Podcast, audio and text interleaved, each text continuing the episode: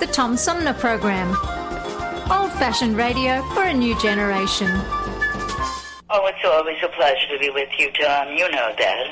Yay, Tom! I love it in Flint! You're very astute, Tom. Not an easy question. I'll debate Andy Dillon on your show. Well, uh, that's a very good question. Uh, hello, darling. This is Elvira, Mistress of the Dark, with Tom Sumner. I'm all right, Tom. How are you? You lucky day, Mr. Sumner. Ciao, Tom. How are you today? That's a good question. Hi, this is actor comedian Jonah Pody, and you're listening to the Tom Snyder, uh, Tom Smothers. Uh, I mean, I'm sorry, what's his name? Oh, Sumner. The Tom Sumner Program. Good morning, Tom. How you doing? Hey, at least I got the Tom part right. The Tom Sumner Program. Old fashioned radio for a new generation. This is Mayor Sheldon Neely, and you're listening to the Tom Sumner Show. And welcome back, everybody, as we roll into the third half of our three hour tour known as the Tom Sumner Program. We're going to shift gears, talk about something a little different a uh, new book. It's uh, an anthology of stories, poems, and art created by POPS members and grads called Dear Friends. POPS is uh, refers to a school-based program that acknowledges the pain of the prison system inflicted on children, um, called Pops the Club, and uh, we have joining me by phone is uh, oh, I'm going to see if I can do this. Uh, it's going to be a little tricky. See if we can make this work see if she can catch up with us. Uh, joining me by phone are uh, communications ambassadors and POPS alumni Holly Capps and Catherine Secaida. And I think I'm saying those names right. Um, and the phone keeps ringing. Hello? Oh well. Welcome to live radio, folks. Joining me now by phone, Holly Capps and Catherine Secaida. Holly, Catherine, good morning and welcome to the show.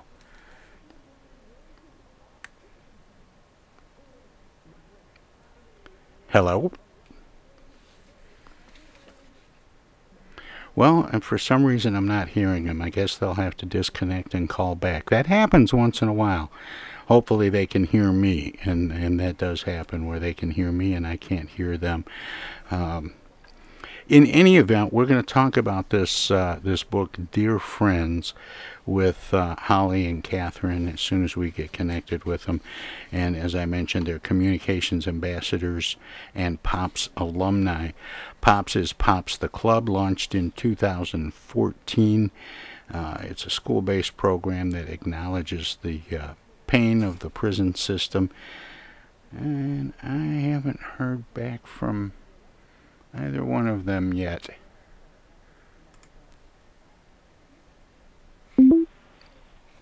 Holly? Hi, speaking. And Catherine? Yes, hi. Well, I am absolutely sorry. I had a little problem transferring the calls over, but we got it now, so we're all set to go. Um, and and Catherine, you tried to call in while I was connecting with Holly, and anyway, welcome to live radio, both of you. Thank you so much. Um, tell me about this book, dear friends. It's it's an anthology of stories, poems, and art. Is it an annual thing? Yeah. So um, our anthology is this is going to be our eighth one. Um, it's a collection of student work that is created um, who have been inflicted by the incarceration of a loved one in their life. And how do uh, students? Um, this is is a, a school-based program. How do the students get recruited for the program? Um, well, in my case, um, I was a 10th grader at Venice High School, and the co-founder of Pop the Club, Dennis Danziger, was actually my English teacher. And he would always like talk about Pop the Club and to join. So one day I told my best friend that we should go, and we went, and we were welcomed with um, hugs, warm food, and then I was fortunate enough to see a lot of my other friends that we had the opportunity to talk about things that we don't normally talk about. Well, and, that's one of the things that, that I wonder about. How difficult is it to get young people to trust the group? Um, the information that they're sharing is, is information they very often hide from peers and and others. Yeah, I, I completely agree with that. Um, I feel like there's a lot of stigma and shame around having someone who's incarcerated in your life. Um, but I, the beauty of our club and our organization is that when we we are at schools and there's a presence there where we are wanting to talk about the things that are so often neglected. I think it's really exciting for kids because for so long, like there's they can't talk about that with you know adults in their life or their peers because people don't know how to react. But having someone open you with op- like welcome arms and really just listen to you i think is really refreshing. And so a lot of these kids feel trust immediately. Some of them warm up to it by listening to other stories first but they all know that it's a safe place. You know i i I don't know if this is insensitive or not, but I used to travel around with a band, and, and we had this one band member that used to make this joke on the microphone to the audience about how how nice it was to see everybody out there in the audience and he said I'm I'm hoping my parents will come out and see the band one of these days when they get out of prison. And it, um, yep. and and it it it came across funny but in an uncomfortable way if you know what i mean. Yeah, yeah no, and I I, think, sorry go ahead Holly. um yeah no i think that it is just like a really uncomfortable thing to hear especially if you haven't been inflicted by incarceration in your life. Um a lot of the time we don't know what to say because you know like that's that's so out of our scope of knowledge but honestly, the only thing that you can do is really just don't don't say I'm sorry or be pitiful towards these people, but just you know support them. Be like, hey man, I totally understand what you're saying. You know, just just being there and listening to people who have experienced these types of things really just makes the difference. Is there a um, oh, for lack of a better word, a a profile, a a typical home situation? Is it um, are, are these kids do they have a, a, father in prison and they're living with their mother? Or they're the children of a single parent household and the parent goes to jail or prison? And and where do they end up? Where are they coming to the group from? Um, a lot of our students we either come from um, living with a single parent and we can have like a father incarcerated or a mother incarcerated. And then we also have our students who have a sibling incarcerated.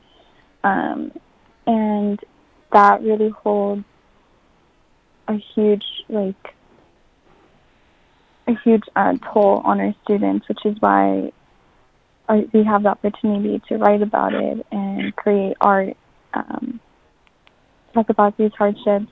And to have this, especially in schools, Pops the Club, um, we see a lot of change in our students. And um, yeah, I feel like a lot of our students just have um, parents incarcerated. Um, I I, I can add on to that, Kat. I um, personally myself, I I had my my mom go to jail, and then also my brother has been in and out of the system. Um, so, you know, it's really just every situation is so unique because people have been inflicted, um, you know, just by maybe it's just an uncle or an aunt, but if it's someone who's really important and crucial in their life, it can impact an entire family. And I think that's the real thing here is that we focus so much on like people going to prison and then the stigma around that prison, but what about the families that are behind all these stories?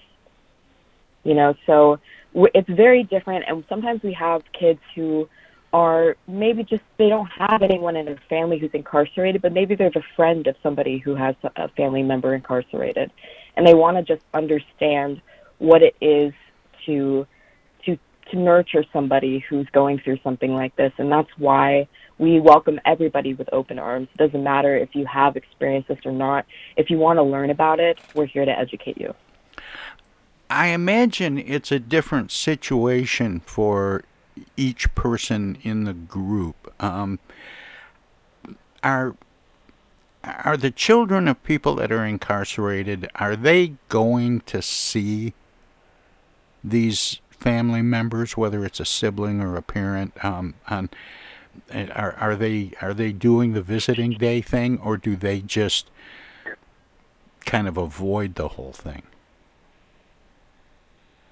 Um, I would say that really depends on the individual situation, uh, especially if it's a parent. I would say a lot of people do visit their family members um, in prison and do visitation. Um, there are people who also are completely estranged from those family members and don't talk to them at all. Um, but that's why our anthology gives them an opportunity to reconnect with those family members who are incarcerated. Because by you know, by working with them through our program and really encouraging them to be creative, we then can have them express their emotional feelings that they may not have been able to put into words before. Um, and then our anthology is available in prisons across uh, America. So that way that their their loved ones, even if they aren't talking to them, aren't communicating with them, they are able to read and experience what their you know their child or their sibling or their niece or nephew are feeling.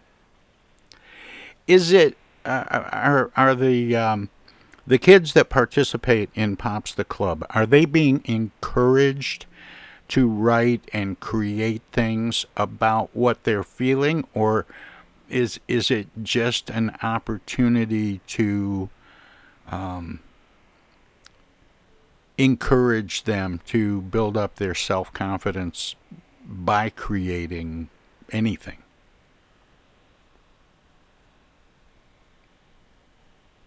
The students have an opportunity to um, express how they feel. No one is truly pressured to speak. A lot of our students normally um, just come to POPs meetings just to listen to other people and eventually um, feel comfortable, like Holly said, just feel comfortable with um, speaking about what's going on in their life.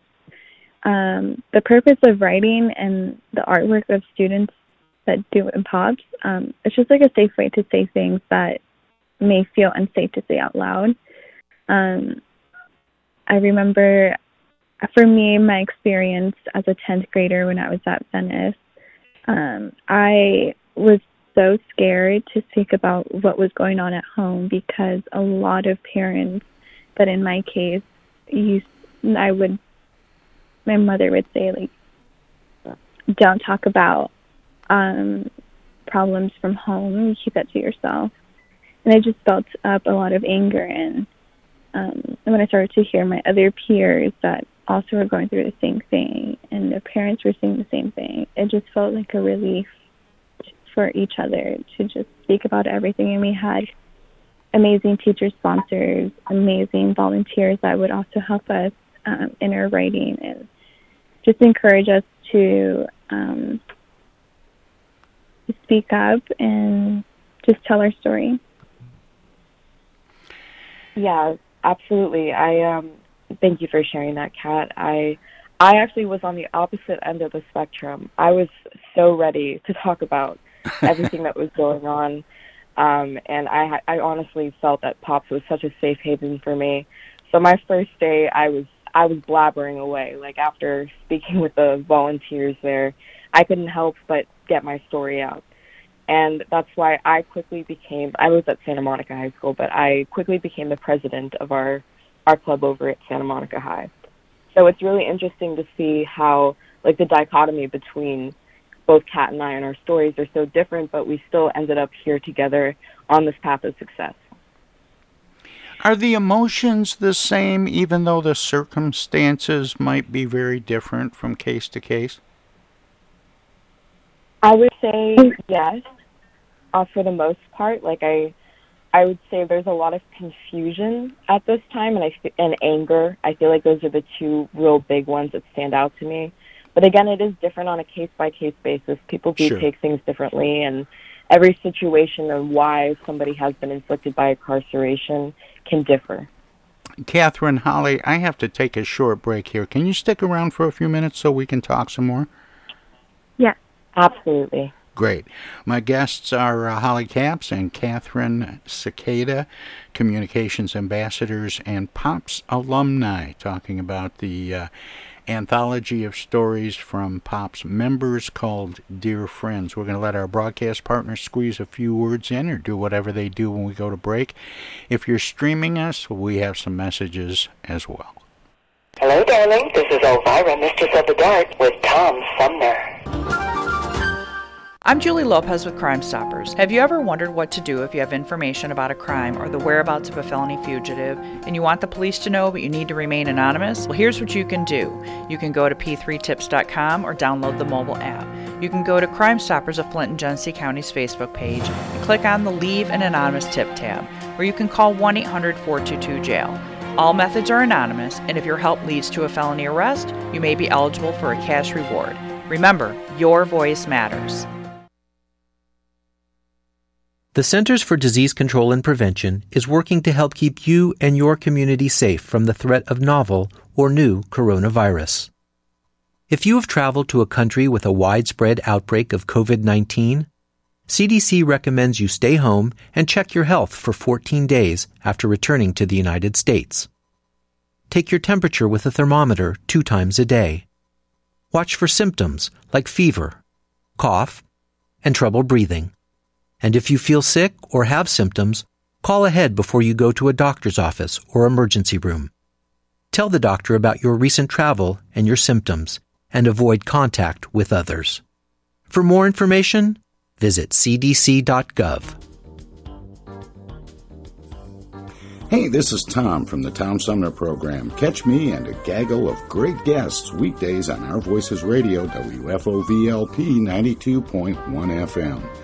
You never know who might drop by. Joe Vai from the Blue Hawaiian. Dan Sterling. Congressman Dan Kildee. Alexander Zonjic. Actor, comedian Jonah Pody. Woodrow Stanley. U.S. Senator Debbie Stabenow. State Senator Jim Ananich. Comedian Brian McCree. The unknown comic. Mark Farner. And Tom, I want you to know Tom's my friend. You you've always got great questions, and you know the material, and you, and you care about it, and it's uh, it's that's impressive. Nice to be with you, Tom. And I admire you for reading all of that. I haven't read the whole thing. I've got willing to admit that. Hey, Tom, this is my favorite interview always. You you, it's like having coffee at the kitchen table with you. Tune in Monday through Friday from 9 to 12 right here on 92.1 of a kind and check out our website at tomsumnerprogram.com. Yo, speaking. Oh, dear. Honey, our car warranty is expiring again. So soon? It just expired last week. You don't even own a car! Not now, Dana. Your father's on the phone. Hey! Mom and Dad, you're being scammed. It's a robocall. Scammers are using new technology and clever tactics to make more and more calls that look legitimate but are hard to trace. They can make it look like they're calling from any number, even from numbers of people you know. My robocall crackdown team is working with state and federal partners to stop the robocalls for good, but I need your guys' help. Don't trust your caller ID. Verify you're really talking to the person whose number appears when your phone rings. And if you accidentally answer a robocall, hang up right away. Engaging in conversation will only lead to more calls. Use a call blocking app on your cell phone that stops robocalls before they interrupt your day. And if you do get a robocall, file a complaint with my office online at mi.gov slash robocalls. And mom, dad, please do not give your information out to these scammers over the phone. They're just trying to trick you. Well, at least they call. No, I get it. You're busy. But you know, Janine's daughter is a doctor. She calls every week. A doctor. I'm Michigan Attorney General Dana Nessel. Visit mi.gov slash agcomplaints for for your connection to consumer protection. Hello, this is State Senator Jim Ananich, and you're listening to the Tom Sumner Program. Hey, welcome back, everybody. We continue our conversation with the uh, communications ambassadors and uh, POPs uh, alumni, Holly Capps and Catherine Secaida, who joined me by phone. Catherine, Holly, welcome back. Thanks for sticking around, and sorry to make you sit through all that. Oh no, it was it was a joy to hear all those Michigan ads. um, you know, you said something, and I can't remember, Holly, if it was you or if it was uh, Catherine who said something about the stigma in being the um, being a kid in school uh, who has a parent or family member incarcerated, and where does that stigma come from? Is there some kind of sense of um, responsibility that somehow it's their fault or they could have, should have done something to help a person that, that ended up incarcerated? Um, yes, uh, so I actually mentioned the stigma point here, and I, I feel like that is a really important word to use when we're talking about the incarceration um, in America because, yes, a lot of people, especially the youth, um, do feel that they are responsible or that they could have had some type of difference in, you know, the the incarceration of their their parent or their sibling or whatever loved one in their life that has been. Um, I I think that it takes a really big toll on somebody who's young, and I, that's something that we neglect a lot because I don't think that we realize how aware children really can be. Um, and so it doesn't matter. Like it could be somebody, even if it's not a teenager. Like some of sometimes we're working with students who are a little bit younger, 13, 12 even um, and they're just as receptive to what's going on around them in their life. And a lot of the time, they take on that shame and they take on that anger that comes from losing their parent and are really just lost. And so, a lot of the time, because they feel the shame, they don't feel that they can talk about it, and their emotions come out in actions so that they may misbehave in school or you know get affiliated with the wrong crowd per se but that's just because they're trying to to be noticed. And you know, I feel that we go about this in the wrong way where we want to punish kids who are acting out like that, but what they really need is mentorship. And that's what we are offering with POPs. I would think that that um, young people who have a parent or guardian that's uh, been incarcerated and they end up living with a remaining single parent or some other relatives, grandparents, uh, aunts, uncles. Um, I would think that a lot of times they have to listen to family members saying bad things about the person who's been incarcerated. And that's got to be really tough. Yeah, so for me, my my father was in and out of jail and um, my mother never really put down my dad, but she would say like, "Oh, like he's in there because he did this," and that's just part of the law.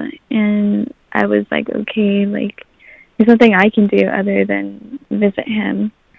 Um, it sounds like, like it sounds like your mom was pretty good about trying to be honest with you and and uh, sort of reassuring that this isn't um, something unusual or or something um, that runs in the family or or, or yeah. whatever things might be going through your head.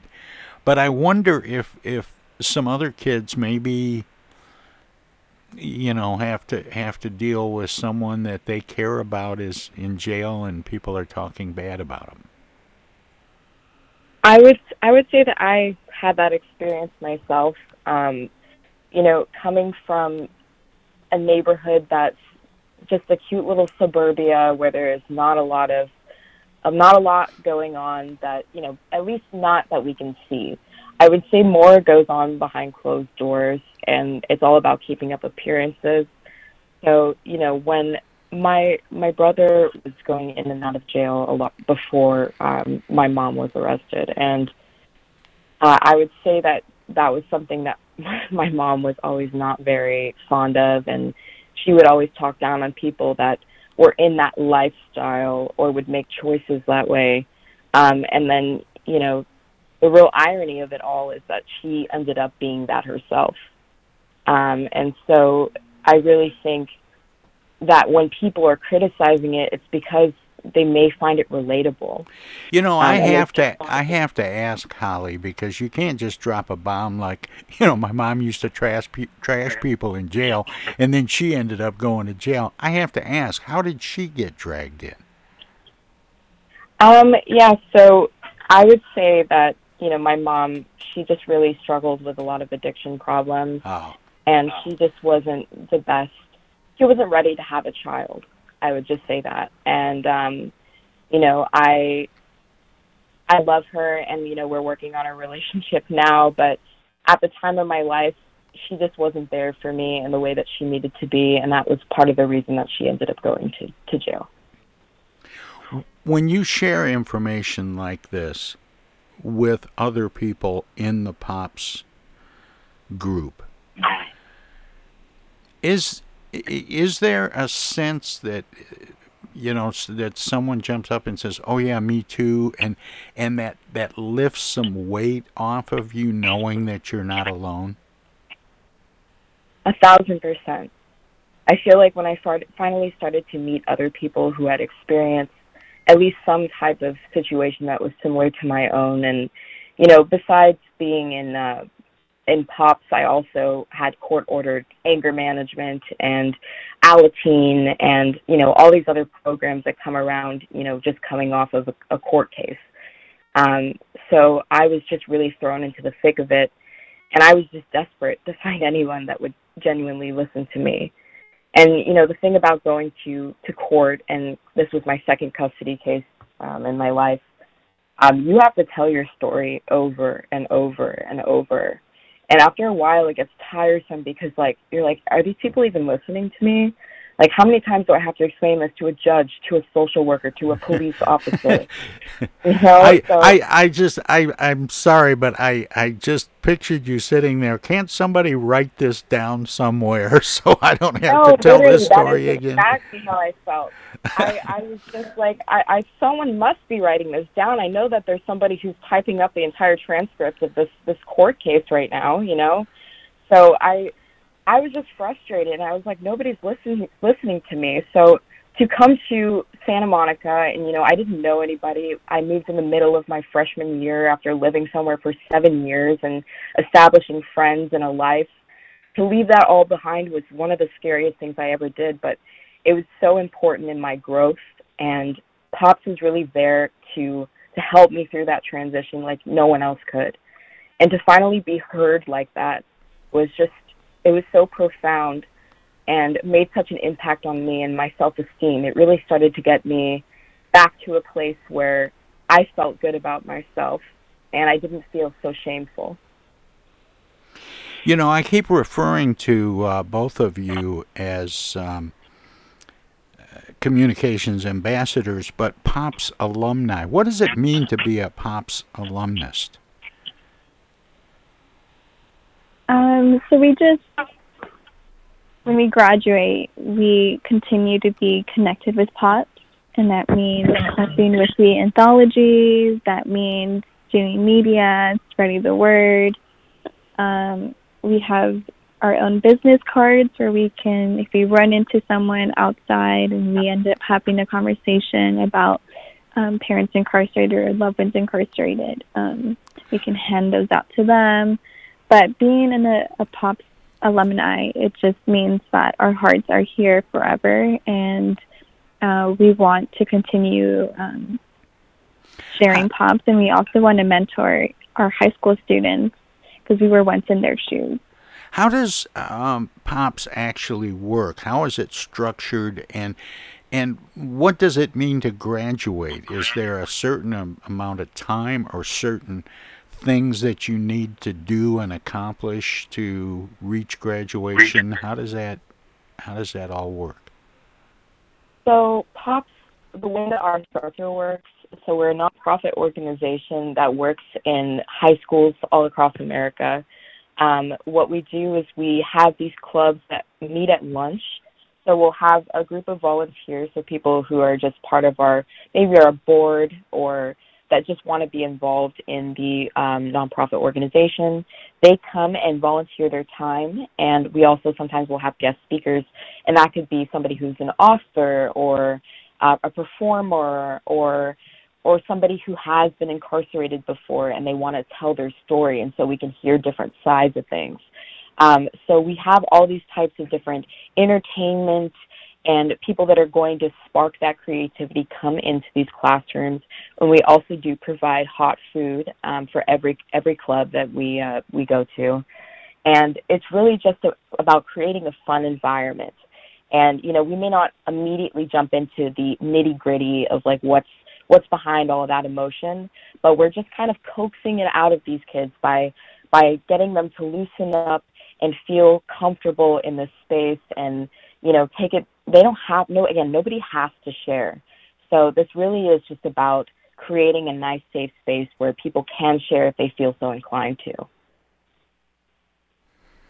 And is there i don't know uh, is it a two-year program a one-year program? Is it based on accomplishing certain exercises? And how do you determine that it's graduation day yeah, so I wouldn't say there is ever really a graduation time. I mean, there's a point where our students do graduate high school, but whether they want to stay affiliated with the the organization or with the club is really up to them.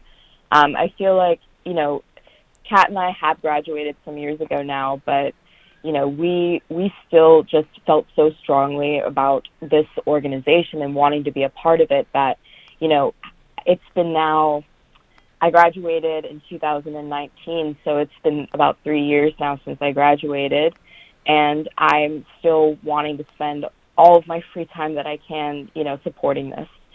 And I feel like that's when they do make that big of an impact on your life. Like it's something that you want to continue to give to you because you you get so much from it, you know. So there's not really a cutoff time, I would say. Okay, Some, so it's I it's school centered, and if you graduate from that particular school, you may be walking away for, from the program, or you may continue to be involved. It's it's um, it's it's driven by its connection to the school. Then. Exactly. Okay, well that's that's interesting. Um, how does it spread from school to school? How how do schools that don't have this program uh, find out more and, and get involved?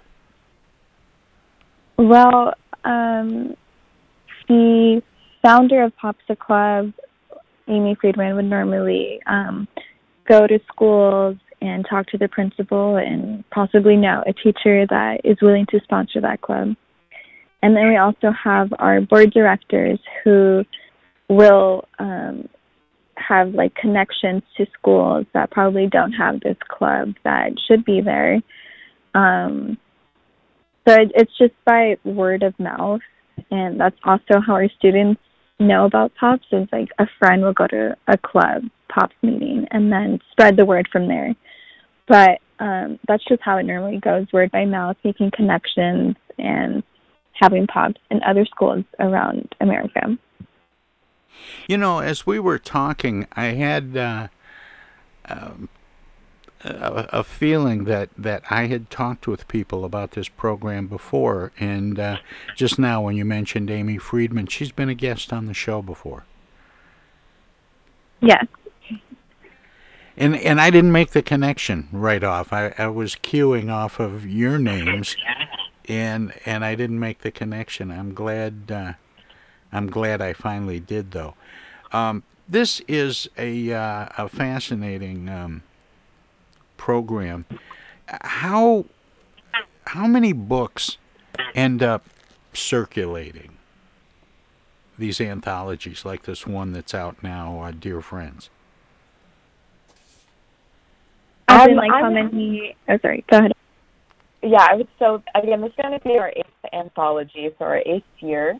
Um, I would say a lot of it does have to do with how many people we think are interested, but there are thousands of them. Um, you know, we have this book that's going to be available on Barnes and Noble, Amazon, and you know, we also have our own link through our Pops, um, our Pops Instagram. We always promote that there, and it is available for pre-order now. Um, but it is coming out in May, and it is all of the profits that are from this are going to help this organization and keep it running. You know, that's that's how we fund these uh, anthologies. That's how we have food for all these students. That's how we are able to get people who to come and speak, and you know, have these events and things like that. So it really, like the anthology as a whole, and the amount of success that it does have, really does keep this club going, and it keeps it active. Do you happen to know, and, I, and I'm not trying to put you on the spot or anything, but do you happen to know where the where the word pops came into this as a name of the group? Yeah, so Dennis Danziger, the co-founder of Pops the Club, um, I believe it was 2013 or 2012. Um, he and some students um, came together and they wanted a, a club at Venice High School that was related to um, love, loved ones incarcerated, children who have been impacted by this.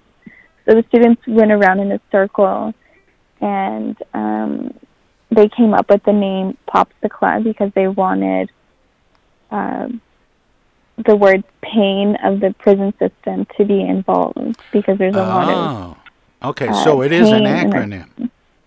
Yes. So, yes. So POPS does stand for Pain of the Prison System, and high school students and the co-founder of POPS the Club came up with it. Well, I think it's it's uh, very clever and a very worthwhile cause.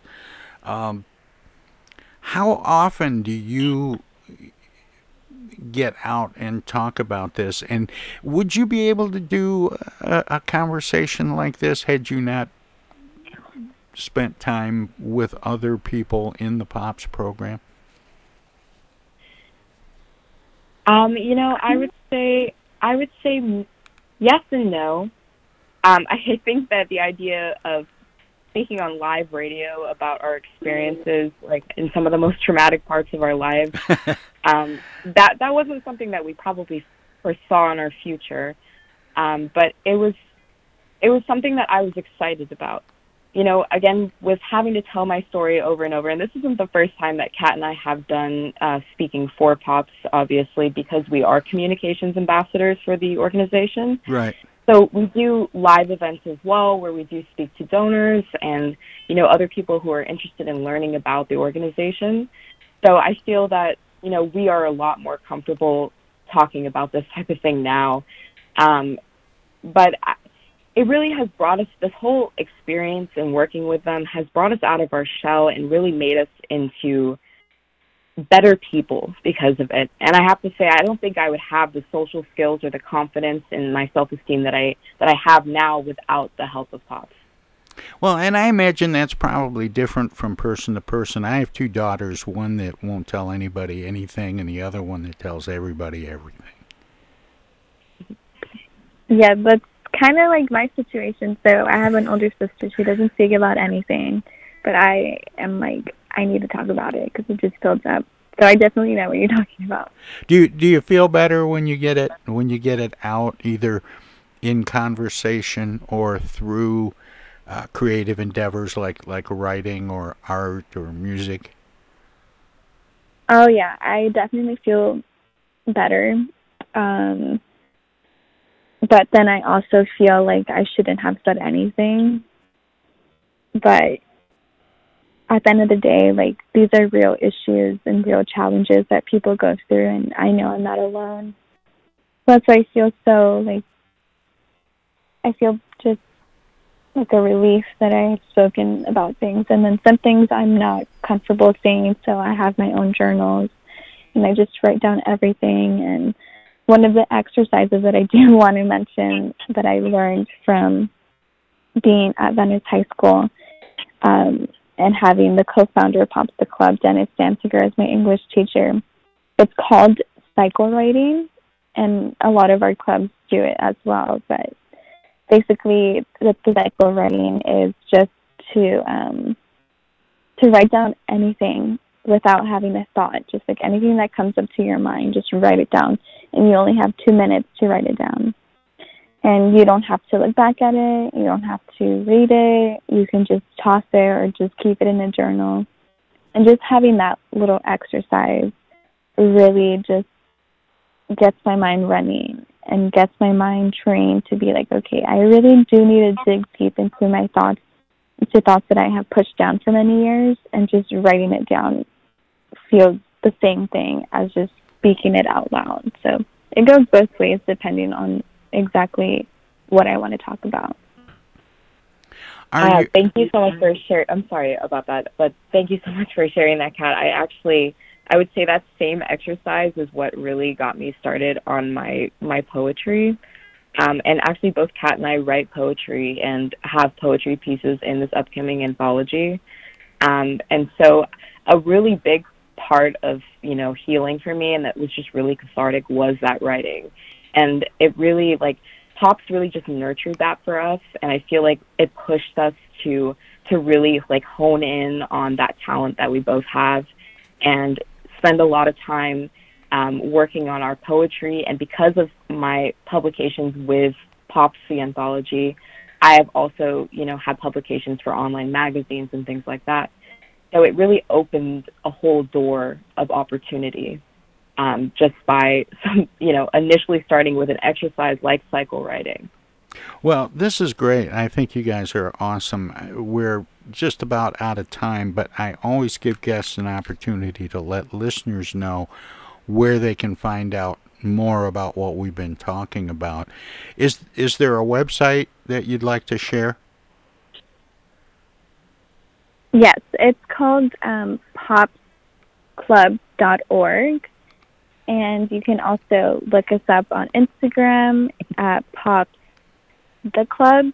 Um, and yeah, we're all over social media, Twitter. Um, and yeah.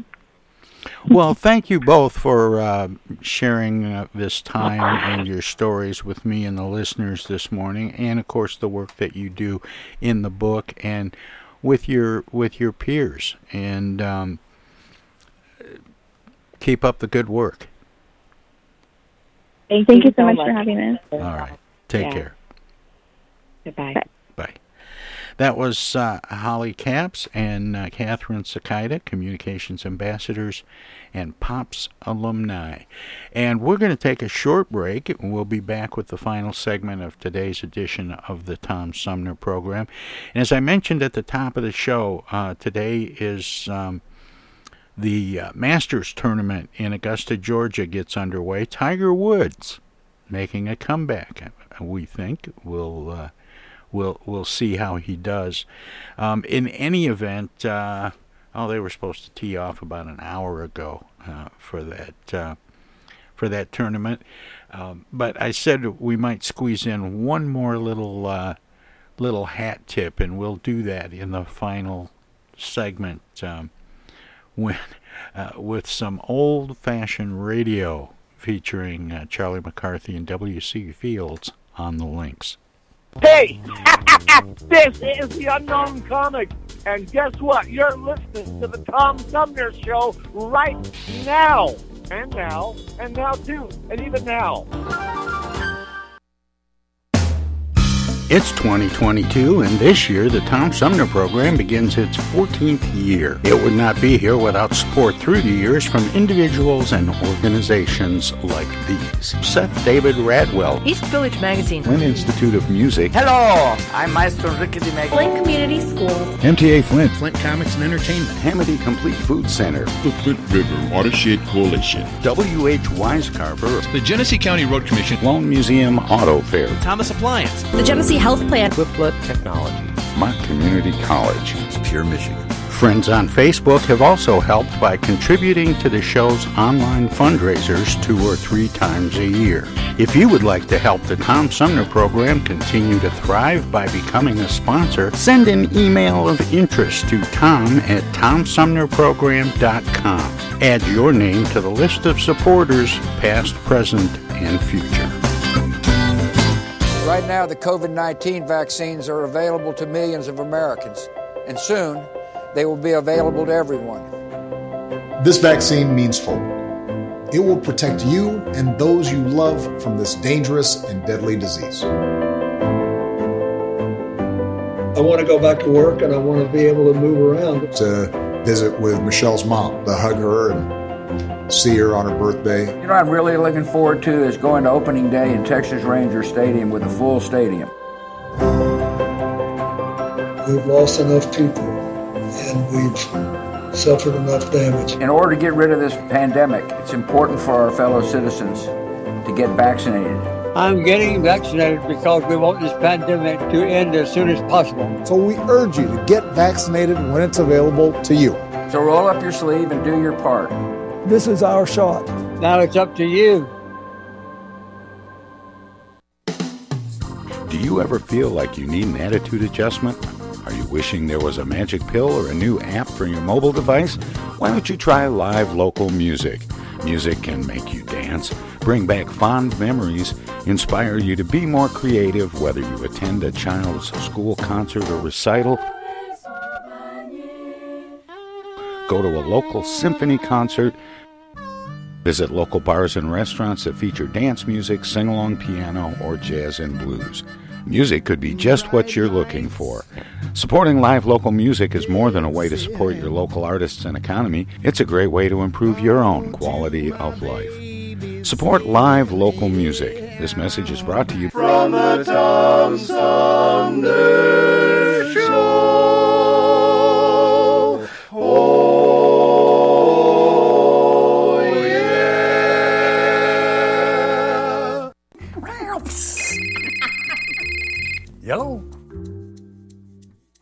Dana. Dana? Something must be wrong. She never calls. Dana, what's wrong? Take this down. She's stranded on the side of the road. I'm not. She needs us to send her an Amazon gift card, I don't. and she'll use it to pay the tow truck driver. I won't. Mom, Dad, that's not me. It's a scam. Scam artists will call, text, or email people trying to get them to buy a gift card from Amazon or some other company, and then ask for the gift card number over the phone. Remember, gift cards are for gifting, not for paying people. If someone asks for payment using a gift card from Amazon, Target, or some other store, it's a scam. Hang up or delete the message. These scammers are awful. Wish they'd pretend to be her brother sometimes. It'd be nice to hear from him. For more tips on avoiding scams, visit michigan.gov/ag for your connection to consumer protection. Oh, I get the uneasy feeling Rod Serling is behind one of those doors. Rod Serling. Rod Serling. What's this, the Twilight Zone? Where is everybody? I would have been headed for the Twilight Zone. Twilight Zone. If I go any lower, I'll be in the Twilight Zone. All right. Oh, but Jethro's right at home in the Twilight Zone. I'm in the Twilight Zone. Now, having made this little jaunt into the Twilight Zone, I got a feeling something strange is about to happen. In the Twilight Zone. Hi, this is Anne Serling, and you're listening to the Tom Sumner Program. Welcome to this presentation of the Comedy Spotlight on the Tom Sumner Program.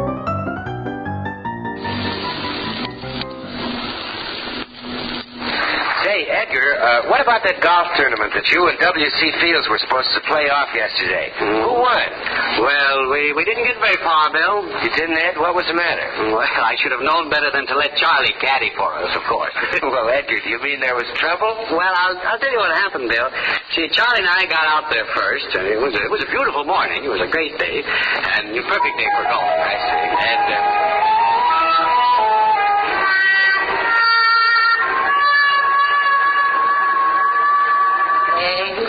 did we did we have to get out here so early, Bergen? You know, it's it's awful cold out here this time of day. Yeah. You know, I'll, I'll just bet you anything Mr. Fields doesn't even show up at this time. Oh, well, now, he promised he would be here at 6.30. He did, huh? Yes, he did. Meaning my books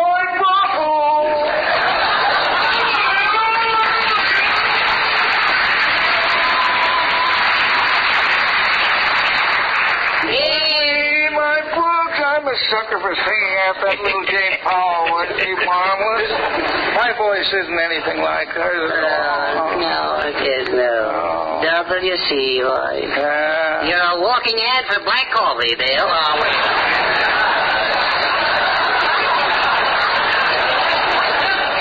Hello, Mr. Fields. Hello. Uh, hello, my little chum. I was thinking of you only yesterday. No, you were? Yes, I was cleaning out the woodshed at the time. Reminded me of you. Yeah. Mr. Fields? Is that your nose or a new kind of flamethrower? Very funny, Charles. Very funny. What's this kid doing around here anyway, Edgar? Well, I'm going to be your caddy, Mr. Fields, and I'm going to keep score, too. Uh-oh. He suspects. Uh, well, uh, would you rather I kept score, Bill? Well, to be perfectly frank with you, Edgar, I never trusted either one of you. Well. What do you mean by that, Craig? I want you to know that Bergen is just an honest man, as you are. You crook, you. you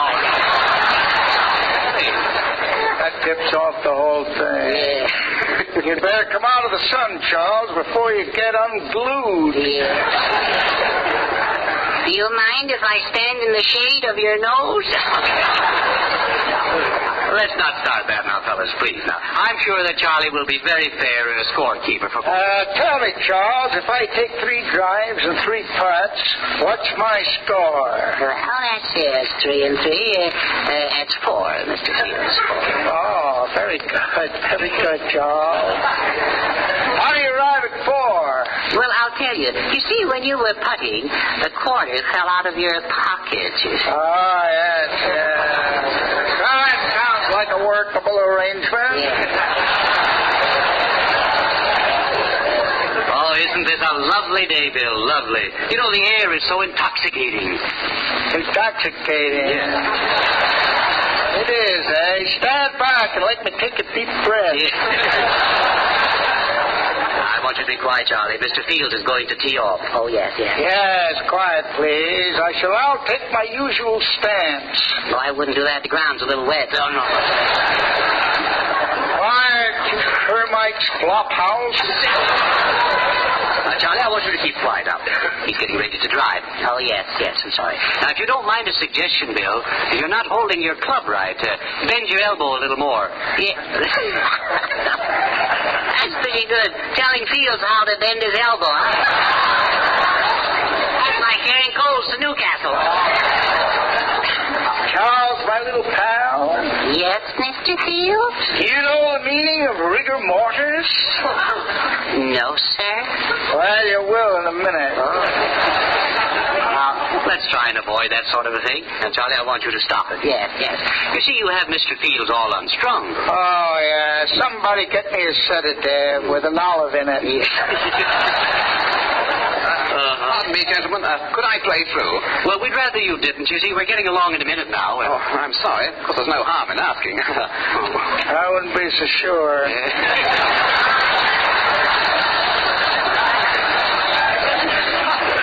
All right, Bill. Hadn't we better get on with the game now? Of course, Edgar. Have a tag. Did I ever tell you of the time I was caddy master at the Bunk for Heighten Country Club? No. Dunk for Hyden? I didn't know he could sit here. Oh, That was a tough one to say, too.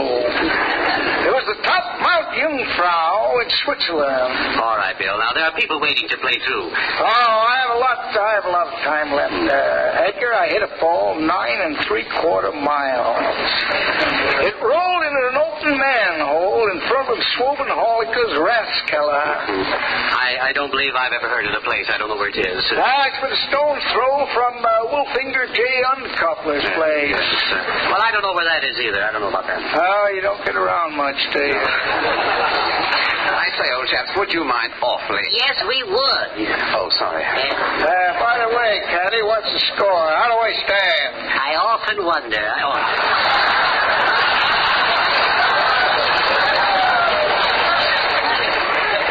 But there is no score, Bill. We haven't started playing yet. Oh, so we haven't, Connie. Uh, you'd better give me my ball out of uh, my golf bag. Yes. Is it is it uh, is it in this compartment, sir? Uh, no, that's where I keep my olives. Oh, You know, this is the first golf bag I ever saw with a faucet on it. What's in there? Oh, little snake bite remedy. Excuse me, gentlemen, but I'm the president of the Greens Committee. Well, I'll take spinach. well, just what do you want? Well, I'm afraid you're being a little too tough on the tough. I mean, too rough on the tough. Uh, I don't know what I mean. What's the matter with that guy? Has he got PTs? You see before you, gentlemen, the shattered wreck of a man, an unhappy creature who has ceased to know the joys of human existence. Ah, teetotaler, eh? Sir, I have no sympathy for a man who isn't intoxicated all the time. Yeah? No. You don't, eh? No, no sympathy. You have no sympathy for him. Well, a man who's intoxicated all the time, what do you think? Just doesn't need any sympathy, I don't think. No, no, it was my line. I forgot it. I sure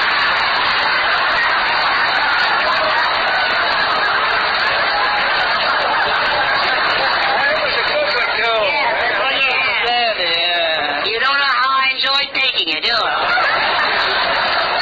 I'll be happy all of the day now. Yes. Uh, would you like to hear my story, gentlemen? Oh, oh is he going to continue this thing? What are you sad about, chum? What are you sad about? Well, sir, I'll tell you. Six months ago, my wife left me and went back to her mother. Well, that's too bad, but why are you still crying? Well, tomorrow she's coming back and Oh. bringing her mother with her. Oh. Well, let's get on with the game, Bill. What do you say, huh? Chaps, please, could I play through? Say, what are you in such a rush about? Well, I really should get home. Why? Well, you see, my house is on fire. Oh, Oh, there's nothing now nicer than coming home to a warm house. Where was I? Well, you were teeing off. Oh, yes. I was Yeah. Now, uh, this time, keep your eye on the ball. See if you can get your eye to detour around your nose. Yeah, all right. Tell me, Charles, is it true that when you slide down a banister, the banister gets more splitters than you do? Why, you bugle beak. Why don't you fill your nose with helium and rent it out for a barrage balloon? or? Listen, you animated hitching post, or I'll sick a beaver on you. You'll do no such thing, Bill. You'll not harm a hair on this boy's head. That's not the end I'm going to work on.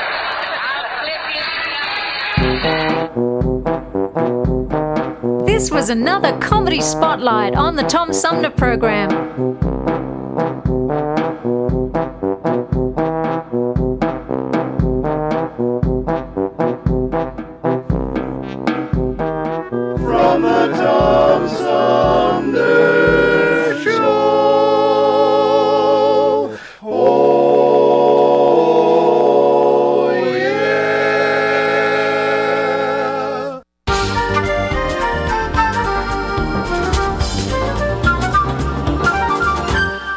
That wraps it up for today's edition of the Tom Sumner program. Thanks for tuning in. I hope you enjoyed our uh, guests today, um, starting with this last hour with Holly Capps and uh, Katherine Secaida from the uh, Pops uh, Pops the Club organization, talking about their anthology Dear Friends, the uh, eighth annual, apparently. Uh, before that, we talked with um, nature photographer from uh, National Geographic talking about their new book, Octopus, Seahorse, Jellyfish, David Liittschwager. And we started out this morning talking about uh, a Nat Geo book, Into the Forest, The Secret Language of Trees. That's Susan Taylor Hitchcock. The Tom Sumner program is a live variety show.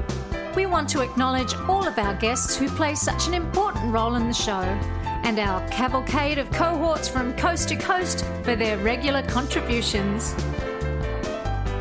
Most of the musical accompaniment was provided by people in or from the Flint area. Many of the pre recorded portions of the Tom Sumner program are made possible by Flint's own Steve McComb and Pencil Sketch Recording in Nashville, Tennessee. If you have comments, questions, or suggestions about the show, find us on Facebook. This is Prue Clearwater. Join us next time for another edition of the Tom Sumner program, and thanks for listening.